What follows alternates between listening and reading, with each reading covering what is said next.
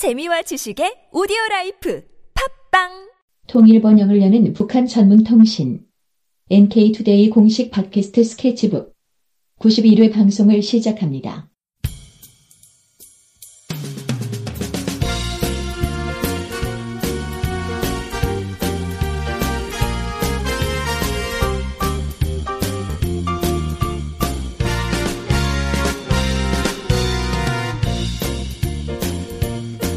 안녕하세요, 이동 기자입니다. 안녕하세요, 문경환 기자입니다.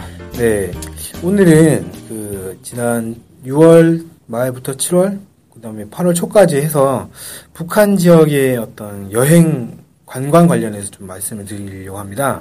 음, 북한 관광. 네, 북한이 에볼라 바이러스 때문에 작년 말에 네. 여행 금지 조치를 이제 했잖아요. 그리고 나서 올해 초에 그 조치를 해제를 했는데, 그리고 나서 그동안에 이제 관광객이 못 들어왔던 거 아닙니까? 그래서 네. 이제 끊겼다가 이제 다시 열었던 건데, 특히 이제 뭐 사월 달에 있었던 만경대상, 만경대상 마라톤 대회라든지 이런 거에서 막 열었던 건데, 그, 잠깐 막혀서 그런지 몰라도 더 다채로운 관광 상품들을 많이 개발했던 거, 하고 있는 것 같아요. 아, 그 네, 이제 관광객, 관광객이 안 들어오는 동안 열심히 또 관광에 대해서 연구를 했나 보네요, 북한이. 어쨌든 좀 소개를 하나씩 해드리면, 지난 팔월 사일날 미국의 소리 방송에서 나온 건데요. 중국 상해에 있는 온라인 여행사 익스피리언스 노스 코리아, 북한을 경험한다 뭐 이런 뜻인가 보죠. 여기에서 오는 시월 달에 북한의 마싱녀 스키장에서 마라톤을 하는 관광 상품을 출시했다, 이렇게 보도를 했습니다. 스키장에서 마라톤을 해요? 네, 스키장 주변을 도는 마라톤인가 봐요. 근데 시월이면 아직 눈이 내릴 때는 아니라서 스키를 뭐 타진 않을 테고, 스키는 못 타고 그냥 말 그대로 마라톤을 하겠죠, 정말. 시월 달이면 이제 선선해지고, 특히 음. 산 쪽이면 약간 추, 추, 추, 약간 쌀쌀하거나 추울 정도가 될 것 같은데, 여기서 이제 마라톤 한다 이렇게 했고. 이 참 황당하네. 왜 스키장에서 마라톤을 하지? 그 스키장 풍경이 뭐 좋은가 보죠. 그러면서 풍경을 보면서 마라톤 해라 뭐 이런 음. 소리인 것 같고. 시월 이일부터 이박 삼일, 삼박 사일, 육박 칠일 이렇게 세 가지 일정으로 진행이 된다고 합니다. 음. 그리고 스키, 마싱녀 스키장 호텔 앞에서 출발해가지고 풀코스가, 풀코스를 도는 게 있고, 하프코스를 도는 게 있고, 십 킬로미터, 오 킬로미터 이렇게 네 가지 코스로 꾸려져서, 꾸려져서 이 관광 상품이 진행된다고 합니다. 어, 저희는 가보지는 못하겠지만 스키장에서 마라톤 하는 기분은 무엇일까? 약간 좀 이상할 것 같긴 한데, 어떻게 보면. 그냥 이제 산에서 마라톤 어, 하는 거죠, 이게. 흥미롭게, 흥미로울 수도 있겠다 싶기도 해요. 음. 네. 그러니까 일종의 이제 마라톤을 음, 빙자해서 스키장, 이렇게 좋은 스키장이 있으니 너네 겨울에 한번 또 와라! 네. 어, 이런 이제 홍보 효과를 어. 노린 어, 그런 상품이다, 이렇게 볼 수 있겠네요. 네. 마라톤 사실 도시에서 보통 하지, 산에서 마라톤 하려고 그러면 얼마나 힘들겠습니까? 다 풀밖에 없고, 재미가 없잖아요. 예를 들어서 도시에서 하면 저기 어떤 건물이 있으면 그 건물을 목표로 막 뛰다가, 그 지나면 또 다른 걸 목표로 하고 뛰고 이렇게 될 텐데. 아니 근데 그, 저는 그건 아닌 것 같은데. 아, 그래요? 그러니까 경치가 산을 산의 경치가 등산을 뭐하러 합니까? 등산하면서 산의 경치 보는 거잖아요. 음. 그런 것처럼 이제 산에서 뜀박질을 하면 산의 경치는 볼 수 있는데 힘들다는 거죠. 이게 오르막길을 내리막길을 계속 왔다 갔다 할 거니까. 이렇게 마싱녀 스키장에서 이제 광, 그 마라톤하는 관광 상품 출시된 게 있고. 어, 지난 유월 이십오일에는 그 중국 길림성, 그러니까 지린성이라고도 하는데, 훈춘시와 북한 한강, 함경북도 라선시로 오고 가는 다국적 산악 자전거 관광 코스가 개통됐다고 합니다. 그러니까 산악 자전거 타는 타는데 중국 훈춘시랑 라선시를 왔다 갔다 한다는 것 같아요. 어, 그래서 유월 이십오일자 연합뉴스를 보니까 이렇게 설명했습니다. 라선시에 도착한 관광객들은 일박 이일 동안 도만강변 팔십 킬로미터 구간의 도로를 자전거로 달리며 정취를 즐긴 후 중, 중국으로 다시 들어간다, 이렇게 이야기를 했습니다.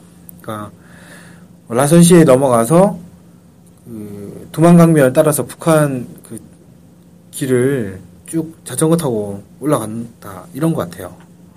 예, 그리고 중국 연길에서 북한 백두산 동파, 그러니까 동쪽 비탈이라고 하는데, 여기를 오가는 관광 직행버스 노선이 칠월 십오일부터 정식 운행되고 있다, 이런 소식도 있습니다. 이 직행버스 노선을 운영하는 데가 연변 동부가 여객 유한회사라는 곳인데, 여기서는 이틀 관광에 천육백팔십 위안, 삼일 관광에는 천팔백팔십 위안을 받고 있고 매주 수요일 여섯 시에 출발을 한다고 해요. 그러니까 어, 천육백팔십 위안이면 이게 일 위안이 거의 이백 원 정도 하거든요. 음, 그러면 한 삼십이만 원, 삼십삼만 원 이 정도 가격이라고 볼 수 있겠네요. 이틀 관광이나 삼 일 관광이나 근데 가격 차이는 거의 없네요. 네, 음. 약간 좀 신기하긴 한데 마지막 하루는 잠을 노숙하나? 네. 뭐 이 박 삼 일 이, 이틀 관광에는 오전에 출발하고 삼 일 관광에는 저녁에 출발하나? 그건 또 아닌 것 같은데 네, 뭐. 어, 이렇게 차이가 별로 안 나는 게 신기합니다. 어쨌든 그 제가 들으니까 백두산이 서쪽 비탈과 동쪽 비탈이 많이 다르다고 해요. 음. 그래서 이 동쪽 비탈 쪽으로 중국 사람들도 못 올라가니까 동쪽 비탈 쪽으로 한번 올라가 보고 싶어 한다. 음. 그런 얘기를 들은 적이 있습니다. 음. 그래서 이런 것들도 개발돼가지고 또 많이 올라가는 게 아닌가 싶습니다. 어, 이, 이, 지금까지 소개해드린 거는 중국이 주도하는 여행 상품들이었는데 외국 여행사, 그러니까 중국이 아닌 여행사가 개발한 상품도 있습니다. 특히 이제 가장 대표적인 여행사가 고려 여행사인데요. 영국에 있는, 영국에 있는 여행사로 알려져 있는데 여기서 이제 개발한 게 뭐냐면 기차를 이용해서 평양에서 묘향산 그리고 동해안 동북부 해안을 거쳐서 청진까지 쭉 기차 여행을 하는 그런 관광 상품이 나왔다고 해요. 어, 여기서는 평양에서 묘향산 가면서 경치를 감상하고 특히 이제 함흥과 청진 구간 같은 경우에는 외국인 관광객에게 거의 공개된 적이 없는 그런 곳이어서 이 기차를 타면서 이 한 번도 공개되지 않은 곳을 쭉 보는 경치를 보는. 그리고 동부, 북한 동부와 동북부 지방의 모습을 볼 수 있는 그런 관광 코스가 개발됐다. 이런 소식이 이제 전해졌습니다. 이, 이 관광에 이용되는 기차는 천구백칠십 년대에 만들어진 기차인데 식사를 제공할 수 있는 식당차도 마련이 되어 있다고 하고요.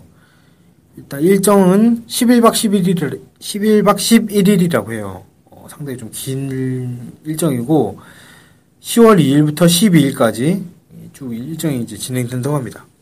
가격은 약 삼백육십만 원, 이천팔백구십 유로, 약 삼백육십만 원 정도 한다고 하고요. 우리 돈으로 삼백육십만 원. 예, 그렇죠. 네. 어, 유로로는 이천팔백구십 유로 이렇게 된다고 하고 어, 그렇게 하는데 특이하게 좀 봐야 될 부분이 시월 십일 날 북한에서 좀 큰 행사를 진행하지 않습니까? 조선노동당 창건 칠십 주년 행사 이런 것들 할 텐데 그때 그, 그 군사 퍼레이드를 할 수 있지 않나 이런 예상이 좀 되긴 하는데요. 이 고려 여행사 같은 경우에는 그 군사 퍼레이드를 가깝게 접근해서 볼 수 있는 기회도 제공될 수 있을 거다 이렇게 홍보를 하고 있다고 합니다. 이건 그 평양에서 하는 네. 군사 행진 말하는 거죠? 네. 근데 일정이 네. 평양에서 출발해서 묘향산, 동해안, 동북부로 거쳐서 청진으로 이렇게 쭉 올라가는 거잖아요. 네.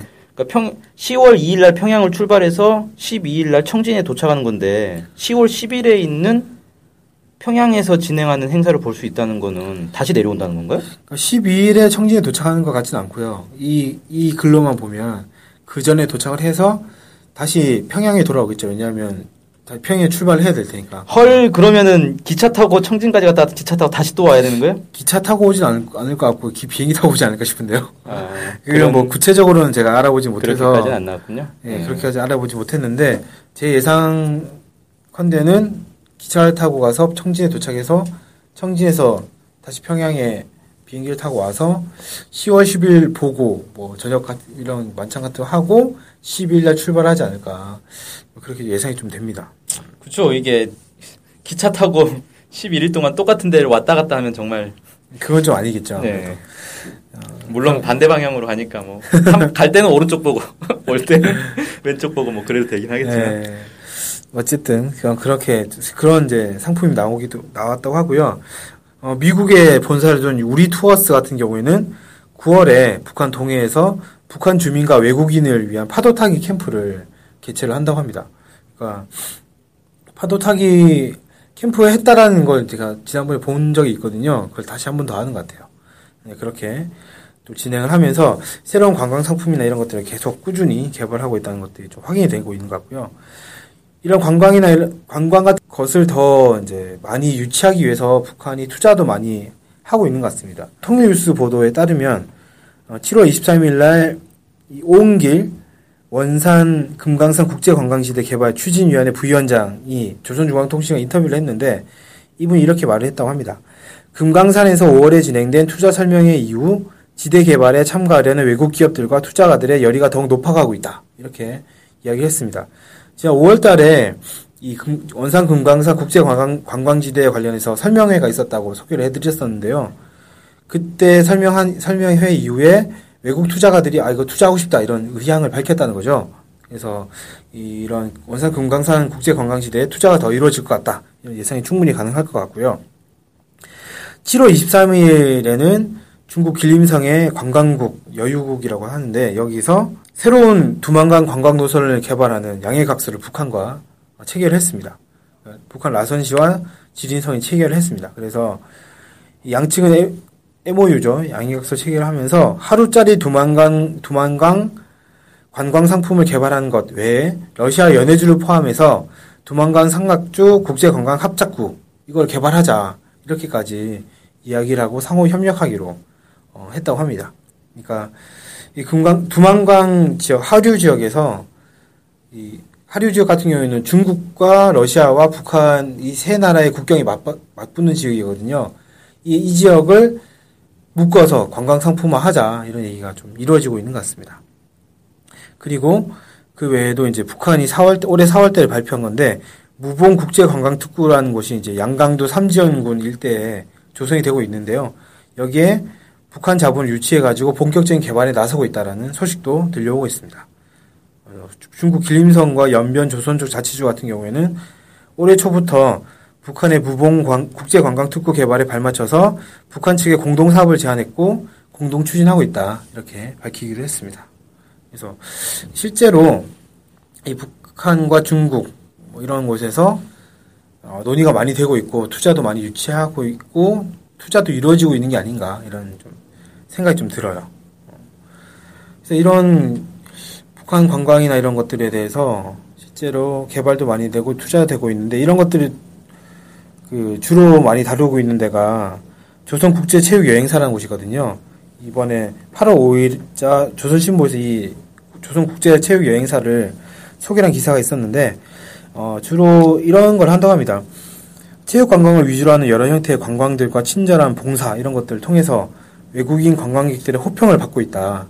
이렇게 평가를 받고 있는데 이 여행사 최동훈 최동훈 부사장 이렇게 얘기를 했다고 합니다. 현재 회사에서는 마라톤, 등산, 골프, 볼링, 사격, 수영, 스키, 자전거 관광을 비롯한 체육 관광들과 국내 및 국제 체육 경기 관람 등 자체로, 다채로운 사업을 조직하고 있다. 이렇게 얘기를 했다고 합니다. 그러니까, 어, 저희가 앞서 소개했던 이런 것 뿐만이 아니라 체육과 관련한 관광들도 더 많이 개발할 예정이고 개발하고 있다. 이렇게 이해를 하면 될 것 같아요. 음. 그래서 지금 뭐 소개된 건 마라톤이라든지 자전거 관광 같은 경우에는 됐는데, 이제 앞으로는 등산. 등산이야 골프, 뭐. 뭐. 등산이야 뭐. 원래 하는 거고. 골프라든지 볼링이라든지 사격이라든지 수영이라든지 이런 것들과 관련한 관광 상품도 더 나올 수 있겠다 이런 생각이 좀 들었습니다. 그래서 뭐 이런 추세나 이런 상황들을 봤을 때 북한 앞으로도 관광 사업의 확대를 위해서 더욱 더 협력을 하고 더욱 더 노력하지 않겠는가 이렇게 좀 예상이 됩니다. 네, 정말 안타까운 뉴스였습니다. 저희가 갈 수 없기 때문에 안타까운 뉴스가 있을 수가 있겠죠. 뭐 아니 이게 그림의 떡 아닙니까 이게 쉽게 말해서. 네. 뭐 관광 상품은 계속 늘어나고 있는데 우리는 음, 지켜만 보자. 어, 이런 정말 안타까운 뉴스네요. 네. 어 진짜 뭐 좀 요 좀 생각이 든 거는 아주 유명한 곳 있잖아요. 예를 들면 마싱녀 스키장이라든지 뭐 문수 물놀이장이라든지 뭐 미림 승마 구락부라든지 이런 게 아주 특정한 곳. 이런 곳에는 좀 한국 정부가 결단 내려서 한번 갈 수 있도록 해보면 좋지 않겠는가 이런 생각도 좀, 이런 생각도 좀 들고. 아니 뭐 그런 거 다 떠나서 일단 금강산 관광을 재개하는 게 네. 우선이죠 사실. 원래 그렇죠. 하던 것도 안 하는데 뭐 새로운 걸 할 수는 없는 거고. 아니 뭐 그렇게 그렇게 생각하면 그렇게 당연히 나오겠네요. 네. 어 저는 그, 그 백두산도 한번 가보고 싶고 금강산도 가보고 싶고. 그렇죠. 다시 금강산 예전에 갔으니까 다시 한번 가보고 싶다는 생각도 좀 들고. 음. 게다가. 제가 금강산 관련해서 들은 게 한국 관광객들에게 공개됐던 게 외금강이었다. 내금강 쪽으로 가면 더 멋있다 이런 얘기 들은 적이 있거든요. 음. 근데 내금강 쪽을 개발하던 와중에 이제 중단이 돼가지고 못 가게 됐다 이런 얘기를 들은 적이 있는데 어, 백두산도 그렇고 금강산도 그렇고 이 북구에뿐만 아니라 모든 정말 많은 관광지도 그렇고 좀 빨리 남북관계가 좋아져서 관광이 열리고 해서 가볼 수 있는 그런 기회가 빨리 왔으면 좋겠습니다. 그럼 이상으로 오늘 방송 여기서 마치도록 하겠습니다. 네, 고생하셨습니다. 네, 감사합니다. 안녕히 계세요.